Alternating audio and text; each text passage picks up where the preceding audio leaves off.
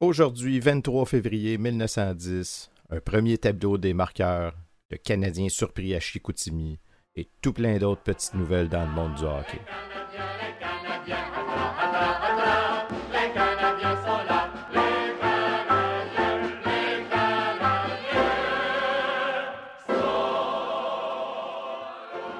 Bonjour à toutes et à tous, bienvenue à la revue de presse du Canadien de Montréal du 23 février 1910, une présentation de Raconte-moi mes ancêtres. On se souvient que le Canadien, devant quelques jours de congé, en a profité pour aller visiter les Chicoutimi ce dimanche dernier. Je reviendrai plus tard, mais sachez que cette partie fait partie de l'histoire du Canadien de Montréal. L'action nationale du 23 février nous apprend. La nouvelle coupe qui sera présentée à l'Association nationale de hockey par M. J. O'Brien de Cobalt est presque terminée et sera un trophée de toute beauté. Elle est en argent massif provenant de la mine O'Brien à Cobalt et a une valeur d'à peu près 400 dollars. Cette coupe sera l'emblème du championnat de l'association. Sinon, toujours le 23 février, pour la première fois, on peut voir un tableau des marqueurs de la Ligue. Et par marqueur, on parle de buts seulement, parce qu'à l'époque, on ne compilait pas les passes. N'oubliez pas qu'en février 1910, on est environ aux deux tiers de la saison. Donc, on a joué environ huit matchs par équipe. Et en ces huit matchs, c'est Ernie Russell des Wanderers reste encore le meilleur de tous les scoreurs de l'Association nationale. Lalonde le suit avec une marge de 9 points. Voici les scoreurs les plus en vue jusqu'à date. En effet, Russell trône au sommet avec 25 buts, suivi de Newsy Lalonde 16 buts. C'est le seul joueur du Canadien.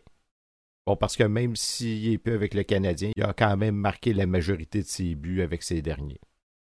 Les autres qui le suivent, Roberts à Ottawa avec 15, Stewart à Ottawa avec 14, Island des Wanderers, Pat des Ottawa et Ash Smith de Cobalt, tous à 11, pour finalement avoir D. Smith des Shamrock et Walsh des Ottawa avec 10 buts.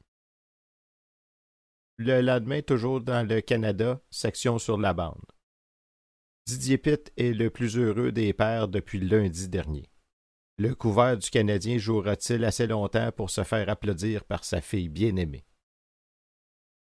Sinon, en rafale, il y a messieurs Albert Gingras et Arthur Ross qui vont arbitrer les joutes Canadien Cobalt et Canadien Illibery. Albert se tirera d'affaire avec un bénéfice net de 100 dollars. Aurons-nous une équipe professionnelle canadienne-française l'an prochain? That's the question. Sinon, il y a des dépêches de Brentford qui assurent que Jack Laviolette ira prêter main forte au club de l'endroit avant la fin de la saison. Et finalement, Montréal compte une foule de joueurs canadiens-français qui resteront toujours ignorés parce qu'ils jouent à des heures où le public se fait toujours rare. Mais ce qu'on attendait tous, l'édition du 24 février du Progrès du Saguenay. Sport. La confiance que nous reposions en notre équipe de hockey n'a pas été déçue. Elle l'a prouvé en effet dimanche dernier par sa façon de se tenir en présence d'adversaires redoutables qu'elle est forte et invincible. Tout le monde s'accorde à le proclamer. La partie a été belle à tous les points de vue. Pas un seul joueur n'a été puni pour infraction aux règles du jeu. On s'est porté de rudes coups, les crosses ne sont pas restées intactes, les ennuis n'ont pas manqué, mais tout s'est passé en deçà de ce qui est permis. Vainqueurs et vaincus sont contents et le public également. Le Canadien était parti de Montréal avec l'idée bien arrêtée que le Chicoutimi ne pourrait offrir qu'une faible résistance. Il ne venait pas de si loin pour se faire rosser, mais bien pour rosser. Malgré tous ses efforts, il s'en est retourné à Montréal battu par 11 à 5. Le sort et l'habileté des nôtres l'a voulu ainsi. Jack Laviolette, le jeune premier de sa troupe qui sait accepter la défaite, n'a pas hésité à dire que son équipe avait été vaincue parce qu'elle devait l'être comme l'aurait été toute autre équipe moins forte que le Canadien. Cette explication venant d'un pareil adversaire règle définitivement la question de la supériorité de notre club. La Violette a même affirmé à qui voulait l'entendre qu'après un court entraînement sous sa propre direction et celle de Pitt, qui remplacerait deux des nôtres, le Chicoutimi serait capable de triompher de n'importe quel club de la puissance. Voilà certes de la part d'un expert comme Jack Laviolette, un des meilleurs joueurs du Canada, une affirmation qui a bien sa valeur et donne raison à ceux qui croient que le Chicoutimi est invincible.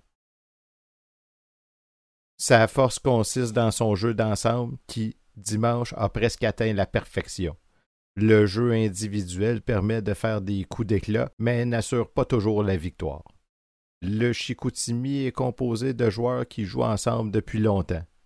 Peu de changements s'opèrent dans ses rangs. Chacun sait où il va. Rien n'est laissé au hasard. Chaque poste est confié à celui qui peut mieux le remplir.